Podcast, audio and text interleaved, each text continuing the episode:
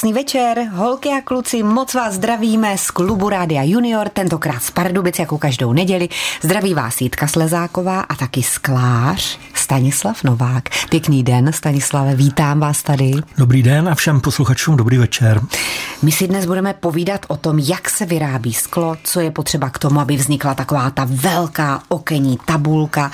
Možná, že máte v hlavě nějaké střípky z matematiky nebo vy větší už z fyziky, tak uvidíme, jestli to dáme dohromady. Stanislave, vy jste vlastně vyučeným sklářem v Železném Brodě? Ano, dá se to tak říct. Takže něco o tom víte.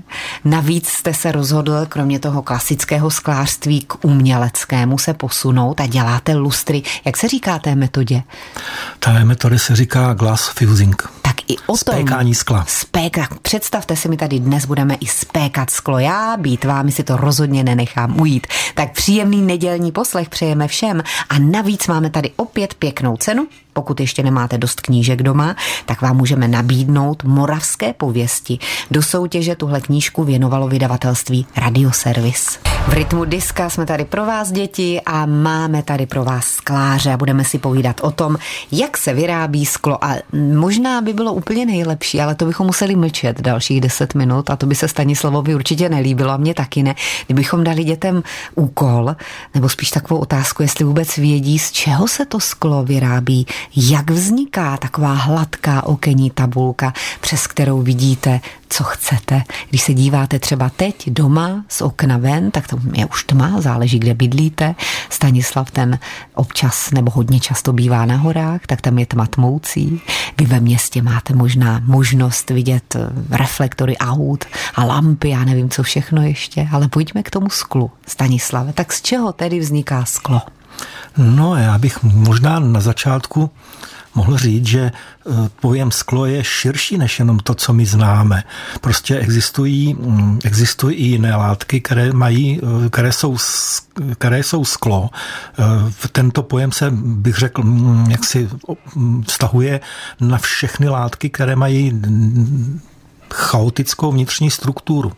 Jo. Co to je chaotická, chaotická. vnitřní no nejsou, nejsou ty, ty jednotlivé molekuly, jednotlivé částečky té látky, nejsou uspořádány do nějakého pořádku, nejsou v krystalovém říšce. Mm-hmm. Jsou tam chaoticky tak, jako je to v kapalinách. Mm-hmm. A to jo. znamená, že jsou průhledné tím pádem? To, to nemusí být nutně průhledné, prostě je tam chaos a má a vyznačuje se to proti těm, těm, těm čistým uh, uspořádaným látkám tím, že že nemají, nemají mm, nějaký ostrý ostré fyzikální veličiny. Když to stáhnu na tavení, čili na bodtání, tak zatímco železo ohřejete a v určitém okamžiku se rozteče, tak u skla, když ho zahříváte, tak měkne, měkne, ale není tam žádný přesný okamžik, kdybyste řekli, že už teče, že už je rozstavené. Mm-hmm. Takže to je ten rozdíl mezi, mezi, mezi těmi látkami sklovitými a mezi jinými. Ano. A teď už bych asi ale měl mluvit o tom, o tom skle, která nás, které nás zajímá. Určitě. No, Z čeho to je to sklo?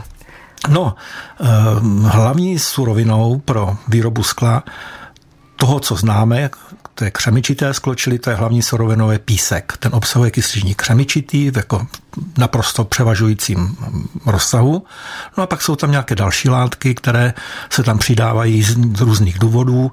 Buď eh, proto, aby se výroba zlevnila, toho skla, čili snižují bod tání, čili bod tavení, tak, aby se nevydalo moc energie při té, při té výrobě, mm-hmm. nebo zlepšují nějaké jiné vlastnosti, buď barvy, nebo... Mm-hmm. A nebo, to se řekneme potom u těch přídavných, ale no. tím základem, jak říkáte, je písek. Ten písek, je to nějaký jemný písek, jak si ho máme představit, nebo naopak hrubší, nebo jsou různé druhy písků pro výrobu skla? No, jsou různé druhy písků, ale jenom málo z nich se hodí pro výrobu skla. Pro výrobu skla se hodí písky, které jsou pokud možno co nejčistší oxid křemičitý. Uh-huh. A kde se to dá najít, takový písek pro výrobu skla? Jsou naleziště i v Čechách, pokud já vím, tak jsou dvě hojně využívané už celé dlouhá, celá dlouhá desetiletí. No, jedno je někde u Jíčína, myslím, Mladějov, nebo jak si to pletu, no, někdo je u České lípy. Mm-hmm. Takže, takže jde o to, aby, aby ten písek měl co nejméně cizích příměsí. Mm-hmm. Tak, takže máme takový ten čistý, krásný písek, jako na pláži třeba, můžeme ano, si jako to na tak pláži, představit. Jemňonky musí se usušit, zbavit se třeba nějakých zbytků jílu nebo nějakých nečistot, mm-hmm. takových těch hrubých organických. No a pak je připraven k práci k tomu, aby se z nich dalo tavit sklo. Tak a to je právě ta věc, jak se taví sklo. My všichni vidíme, například teď byly Vánoce, byly různé dílny na náměstích, tak jsme tam viděli kováře, mm-hmm. jak vyráběli ze železa různé věci. A tam jsme viděli, jak to je tekuté to železo. Mm. Ale jak se dá rozstavit to sklo? Čím se to rozkl... nebo čím, to je jasné, vysokou teplotou, že? Ale jaké jsou ty jeho zvláštnosti? No, tak musí se, musí se ohřát na dostatečně vysokou teplotu. V případě toho běžného skla, co my známe, tak ta teplota je někde mezi 1400 až 1500 stupňů Celsia. Mm-hmm a musí obsahovat potom nějaké další ty látky, o kterých jsem mluvil, ano, ano. kterým se říká stabilizátor nebo taviva, prostě mají umožnit, mají zlepšit ten průběh tavení.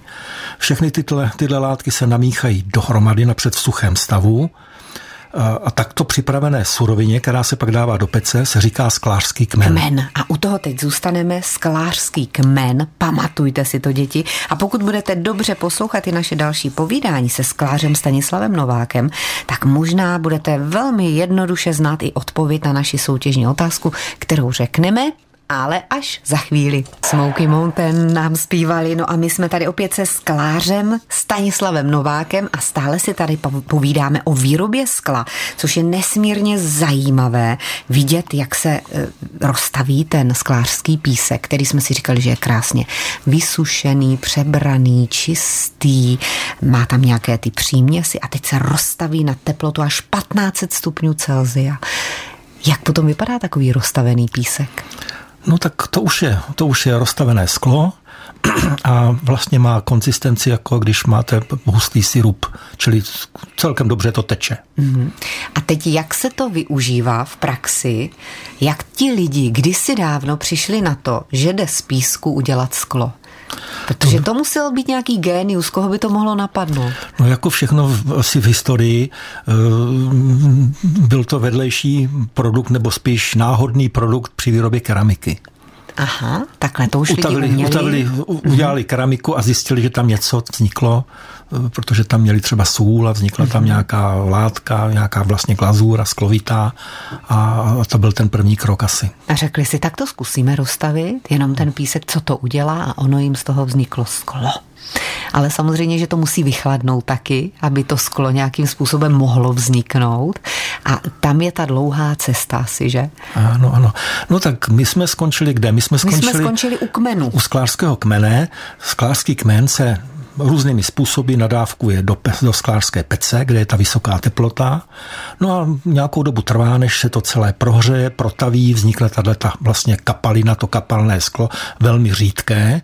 To řídké sklo se vlastně zpracovat nedá, tam se musí jít s teplotou jakoby níž, na nějakou teplotu, které říkáme teplota zpracování skla a pak podle, podle metody, kterou se ty, k tomu se asi dostaneme, uh-huh, zpracovává, tak se s ní dělají další věci. To znamená, buď se nabere na píštělo, nebo si někam napustí do formy, nebo prostě to už jsou další postupy závislé na, tu, na té uh-huh. technologii. Tak zkusme to vzít eh, od té technologie je nejstarší, jak začaly vznikat první skla, okénka. Předpokládám, že to byly malé plochy, ne takové velké, jako známe dnes. Já vlastně ani nevím, eh, jestli dřív byly nějaké kalíšky na pití udělané jako první ze skla, nebo jestli první motivací eh, výroby skla bylo eh, prostě získat průhlednou, průhlednou přepážku hmm. do okna, protože to byl do té doby vlastně nepřekonatelný problém. Eh, představte si, že bydlíte na hradě, kde je, kde je zima a ještě máte děravý okna a, a nic nevidíte, takže to je, ta, ta motivace byla ano. asi veliká. Tak na hradech sklo ještě neměli, to je jasné, na no. zámcích už ano. Uh-huh. Ano. A v kostelích ano. už je taky. Tak jakým ano. způsobem tam vznikala ta první skla? No, první práce byla určitě ruční. To znamená e, na nějakou násadu, nějakou tyč, nebo později třeba na tu sklářskou píšťalu se nabere kapka skla z, té, z, toho, z, té, z toho hrnce, ve kterém se to sklo taví, kterému teda říkáme pánev. A ta se různým způsobem tvarovala. Ano, otáčí se na té tyči nějakým způsobem. Točením se vy, vy, vytočily se vždycky nějaké tvary. Buď kalíšek, anebo malá rovná ploška. Uh-huh. A tím, jak to vychládalo na té tyči, tak, zůst, tak se to tvarovalo. Tak držela tvar. Tak držela tvar. Kam se to potom odložilo, aby se to nerozbilo? No, odložilo se to někam zase do tepla, aby to, aby to stydlo pomalu. Uh-huh, rozhodně, to je důležité. Rozhodně, rozhodně nebylo možné ten výrobek, který na té tyči, na té píštěle, jsem dohotovil, nemůžu ho položit někam na stůl, abych si ho za, za pět minut vzal. Ne, tam to trvalo dlouho, než muselo se prostě dát někam, kde pomalinku chladlo. Uh-huh. A jak jste řekl, eh, ten nástroj píšťala, že se nabíralo z pánve to sklo ano. na píšťalu, tak popište ten přístroj nebo nástroj, jak to vypadá? No je to nástroj, je to nástroj, je to obyčejná trubka. Hmm. Trubička. Trubička dlouhá samozřejmě, protože ten, ten, ten sklář, ten pracovník, ten um, to pálilo. To pálilo, to pálilo, on musel mít nějaký odstup, ale na ten koneček nabral, nabral kousek skla, nějak si ho urovnal, no a pak do té pišťaly fouknul a vznikla bublinka. A to byl první polotovár, ze kterého se pak pokračovalo dál. Mm-hmm. Tak už jsme slyšeli spoustu zajímavých slov. Sklářský kmen, pánev, chystáme ještě další, třeba takové pěkné slovo bucna, ale o tom až za malou chvíli. Jste možná pořád napnutí, pořád ještě žádná otázka není, protože my si vás dnes zkoušíme se Stanislavem a jsme zvědaví, jestli potom budete znát správnou odpověď na soutěžní otázku. A kdybyste se holky a kluci chtěli na cokoliv zeptat, co se týká výroby skla, vůbec neváhejte, ptejte se, buď to nám napište na rádio junior zavináč rozhlas.cz nebo zavolejte na bezplatnou linku Zelinku a to číslo je 800 199 199. Nebaví tě vstávat brzo ráno? Nastartuj svůj den s Rádiem Junior a budeš to milovat. Moderní hudební mix, aktuality z domova i ze světa, zajímavé rubriky, soutěže, vtípky i výzvy pro naše moderátory. To je Ranní restart. Každý den od pondělí do pátku na Rádiu Junior. Mezi 6 a 8 hodinou se na tebe těší Jirka, Jakub nebo Petr. Tak nezapomeň, natáhni si budíka a začni den s námi. No a teď možná už končíte pomalu den a opět s námi s klubem Rádia Junior zdravíme všechny holky a kluky, kteří nás teď poslouchají na vlnách Českého rozhlasu a povídáme si tady o tom, jak se vyrábí sklo a je to nesmírně zajímavé. Už jsme si řekli, že vzniká z písku rozstavením na opravdu vysokananánskou teplotu. No a hm, teď bychom si mohli se Stanislavem říct, jak se ty okenní tabulky vyráběly úplně nejdřív. Jak to vznikalo, ta metoda, protože vy jste říkal, že těch technologických metod je hodně a to bychom tady byli ještě hodně dlouho, kdybychom je všechny vyjmenovávali a popisovali. Tak zkuste co nejjednodušeji. No ano, těch metod je spousta, i když většina nebo drtivá většina z nich je samozřejmě metod moderních. Ty nejstarší byly právě založeny na řemeslném ručním zpracování. Mluvil jsem o tom, že si teda na píšťalu nabere ten sklář nějakou kapku, tu otáčením té píšťaly a sevřením té kapky mezi dvě dřevíčka, mezi dva kusy dřeva, vytvoří takový malý trčík. Ten má třeba, já nevím, jenom 10 cm v průměru. Mm-hmm. Ten vytvoří, odklepne ho od píšťaly, nechá ho regulovaně pomalinku vystydnout. No a má první takový kus plochého skla, který se začal používat do oken. Samozřejmě malý terčík nezabere, nezakryje celé okno, no. že? Takže ho začali spojovat do olova. Ano. Udělali olověnou konstrukci, do toho zabudovali tyhle ty terčíky kulaté a jsou to ta okna, která možná dneska každý už viděl někde v kostele nebo, nebo mm a jsou nádherné. Nejsou to, nebo dá se tomu říct, že už to je ta vitráž? Ano, dá se tomu to říct, už, že to je, to je vlastně vitráž, ano. Uh-huh. Je to hezké, je to krásné, zvláště když jsou potom ta sklíčka barevná. Tak tak je to žluté, červené. Určitě jste to v kostele někde viděli a vypadá to úžasně. A bylo to to první, co bylo možné, přesto ještě nebylo tak úplně dobře vidět, jako dneska si, No určitě, to, skrz to nevidíte nic, nerozpoznáte, vidíte možná nějakou siluetu, ale, ale narovná se to dnešním oknu, mm-hmm. pochopitelně, ale v místnosti už bylo světlo. No a já jsem tady mluvila o tom hezkém výrazu bucna. Tak právě těmto kulatým terčíkům z toho skla? Se říkalo bucna. Tak, takže opět další slovo máme do seznamu bucna. No a můžeme jet dál, potom jak šel ten vývoj, eh, bylo nejdůležitější asi, když se teď zaměříme na místa, kde eh, se sklářství rozvíjelo a kde bylo těch sklářů hodně, tak eh, to bylo většinou v horách. Tam, kde jsou lesy, že? Ano, protože máme-li, máme, máme-li dostat nějakou vysokou teplotu v peci, musíme topit a musíme topit nějakým dobrým palivem, no a to bylo dřevo. Takže sklářství bylo vázáno na dostupnost značného množství dřeva, u nás teda bukového dřeva, a dokonce vlastně se ty sklárny potom stěhovaly podle toho, aby byly k tomu dřevu blíž. Mm-hmm. Vy jste určitě navštívil různé sklárny tady v České republice.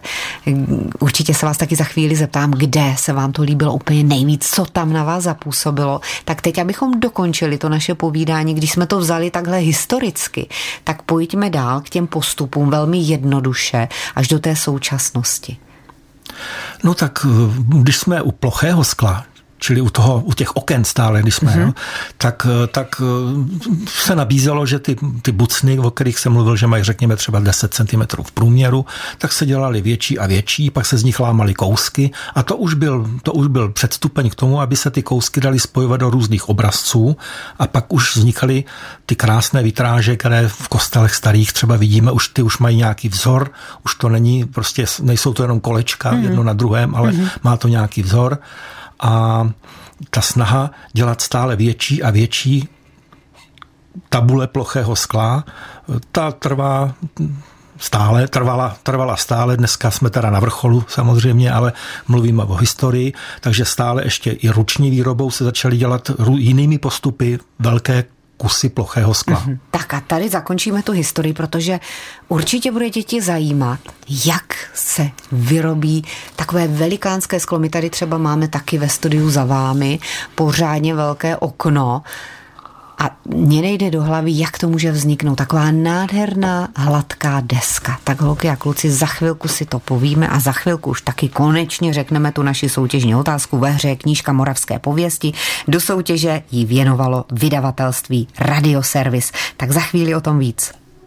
Ještě máme nějaký čas na to, abychom si povídali o tom, jak vzniká sklo a je to velmi zajímavé, jsme stále u té historie, máme tady také první otázky od vás, no a máme tady otázku pro vás, tak schválně, Jestli jste dobře poslouchali, tak určitě budete znát odpověď. My se ptáme se Stanislavem Novákem, jak vysoká teplota musí být, aby ze sklářského kmene vzniklo sklo.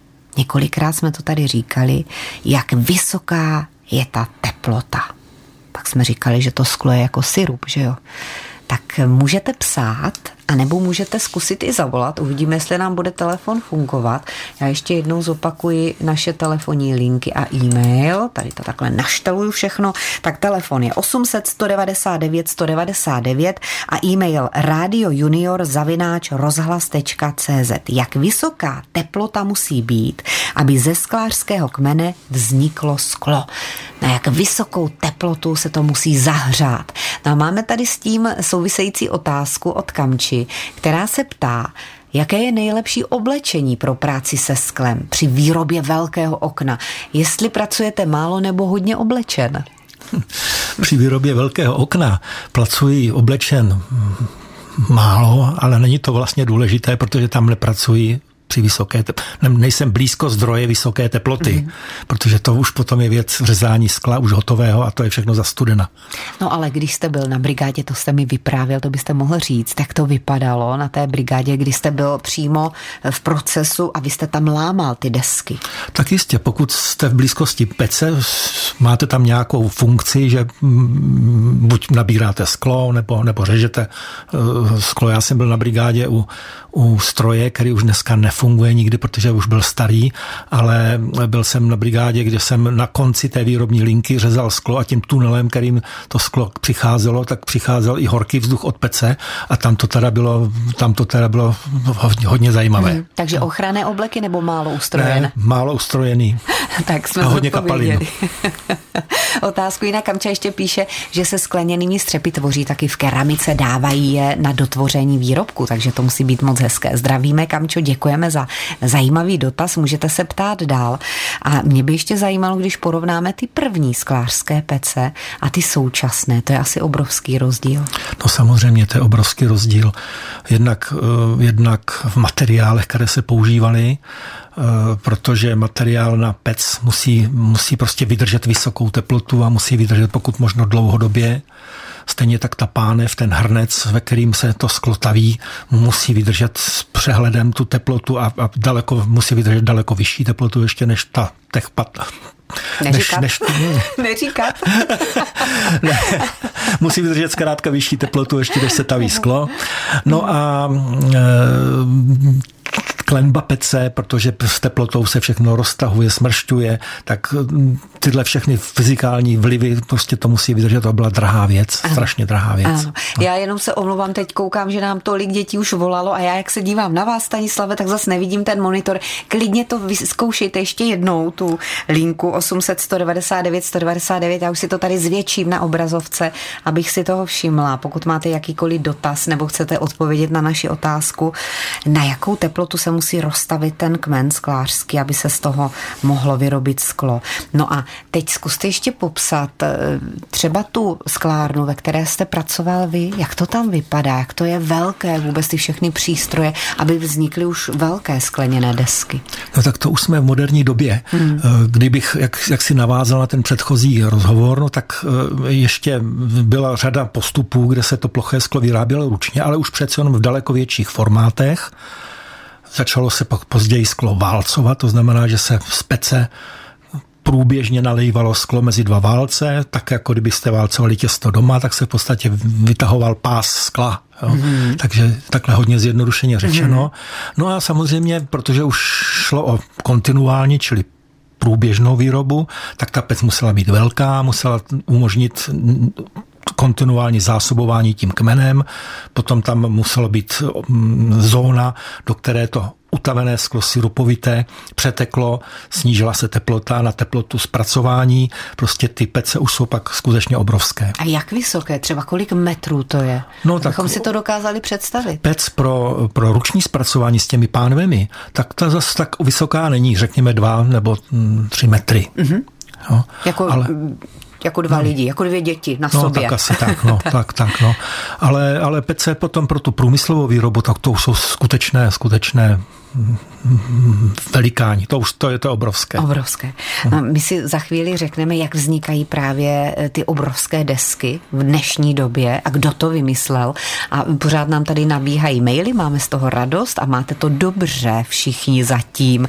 Takže pro vás ještě během písničky máte šanci, my potom vylosujeme jednoho z vás, kdo získá knížku Moravské pověsti a my se vás ptáme, jak vysoká teplota musí být, aby ze sklářského kmene vzniklo sklo. A ještě jednou naše adresa Radio Junior zavináč rozhlas.cz. Pro dotazy jsme tady i na telefonu 800 199 199. Hello! Chceš si zkusit angličtinu jinak než učebnice? Angličtina s rádiem Junior to jsou vtipné hlášky, známé i neznámé příběhy, písničky a zábava bez šprtání. Poslouchat můžeš každé pondělí od 10 hodin. Od vysílané díly a další informace najdeš také na www.radiojunior.cz Goodbye. Angličtinou počkáme. Teď tady máme výrazy ze sklářství, kmen, pánev, píšťala, bucna, všechno už víme, co znamená. Pořád se ptáme, jak vysoká teplota musí být, aby ze sklářského kmene vzniklo sklo.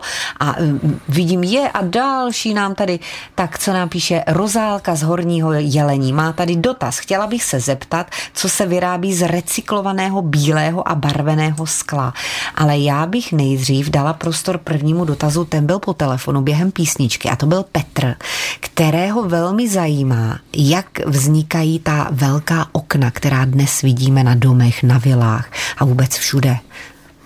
Tak, to už je skutečně výkřik techniky, byť, byť trvá od roku 1952, kdy byl prostě vynalezen způsob takzvaného plavení skla.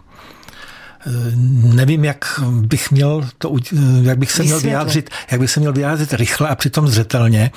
V podstatě jde o systém, kdy, kdy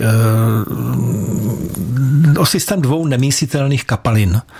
Dávám vždycky příklad, že když se kápne olej na vodu, protože voda je těžší, je dole, olej je lehčí, je nahoře a ten olej na, té, na tom povrchu vytvoří naprosto přesně stejnou souvislou vrstvu, mm-hmm. tak na stejném principu je založeno tavení skla mm, pro tyto účely. Aha, takové to, jak říkáte, plavení, že plave vlastně, plave, plave, ano, plave, ta plave tak, takže tu vodu v tomhle případě při, pro tu vysokou teplotu nahrazuje cín, který je rozstavený při té vysoké teplotě, no a na jeho povrch se nalije sklo. Ano. A ono se roztáhne úplně stejně jako olej na té vodě, tak se roztáhne i na té, na té cínové lázni. Mm-hmm. A vznikne to e, taková tabule, o který, kterou my všude všichni známe. A co je u ní nejdůležitější, ona má naprosto stejné tloušku ve všech bodech, což se nikdy nedá říct o věcích, věcech vyráběných ručně. Mm a taky má oba dva povrchy naprosto čisté. A to je právě ten největší přínos této technologie. To je opravdu revoluční vynález, neuvěřitelný. Takže teď může být ta plocha jakákoliv. Nejdřív se tam rozlije to sklo. Ano. A na to sklo, které je tak té hutnosti syrupu, jak jsme říkali, se nalije ten cín, nebo ne, obráceně? Ne, obráceně. Nejdřív cín. Nejdřív cín a na, na, na povrch to... toho cínu se nalije sklo, uh-huh. ono se roztáhne a pak se takovým speciálním způsobem odtahuje ta tabule stranou. Pomalinku se chladí a vznikne kontinuální zase průběžný proces, kdy neustále natéká z jedné strany z pece, veliké pece, natéká sklovina a z druhé strany se už vytahuje hotová tabule. Čím rychleji tu hotovou tabuli vytahujeme, tím tenčí sklo dosáhneme. Když vytahujeme pomalu, mm-hmm. máme tabuli tlustší. Mm-hmm. To už jsou na to určitě roboty, roboti, ano, ano, roboti. To už nedělají lidé, to už, to, to už je celý automatizovaný proces. Na milimetry, na setiny milimetrů, když je no. potřeba. Ale stejně je to zvláštní, že ty dvě tekutiny rozstavené spolu prostě nekamarádí. Ano. Takže se neslejí dohromady, nesplynou. Jsou to nemísitelné kapaliny, prostě takových dvojic máme kolem sebe spoustu. Hmm. Nejčastěji, zase říkám, olej a voda. Možná bychom mohli říct, že tuhle metodu float se jí říká. Ano.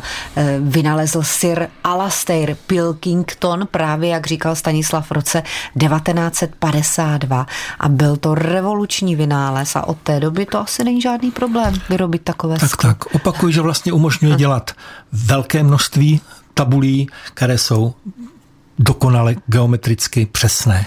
Tak, to byl zodpovězený dotaz pro Petra, určitě i, pro, i pro ostatní děti, které tohle zajímá, protože to je asi to nejzajímavější, co tady bylo dnes řečeno.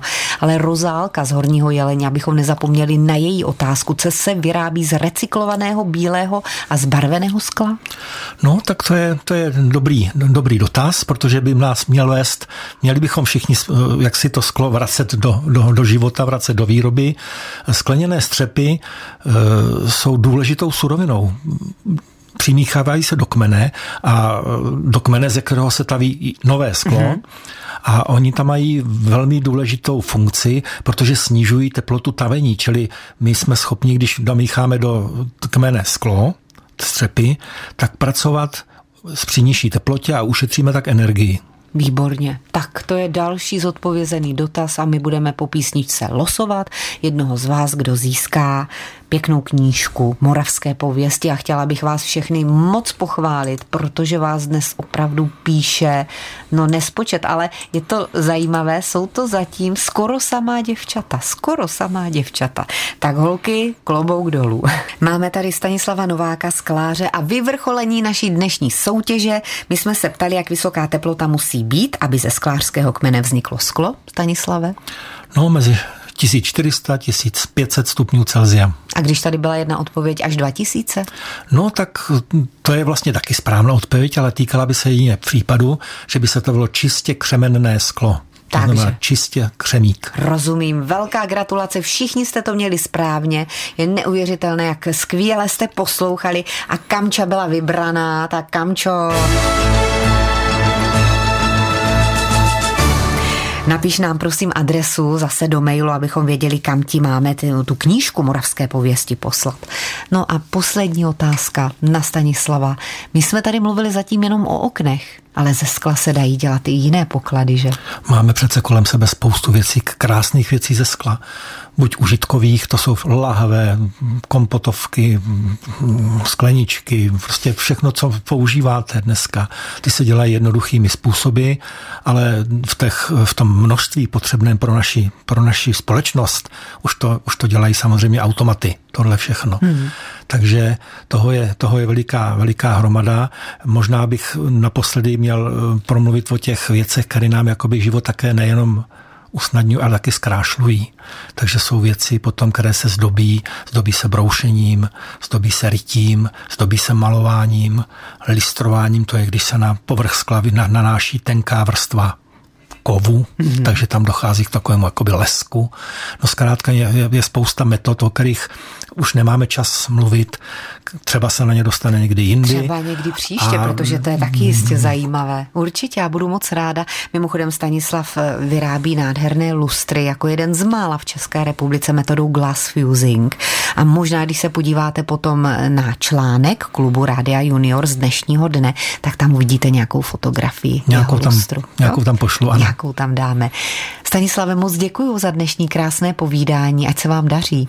Já děkuji všem, co se ptali a co poslouchali. No a před dobrou námi, noc. Dobrou noc, ano, ale ještě ne dobrou noc tak úplně, protože před námi je, milé děti, Hajaja z Pejblovy pohádky pro Hurvínka a Máničku a dnes to bude druhá pohádka.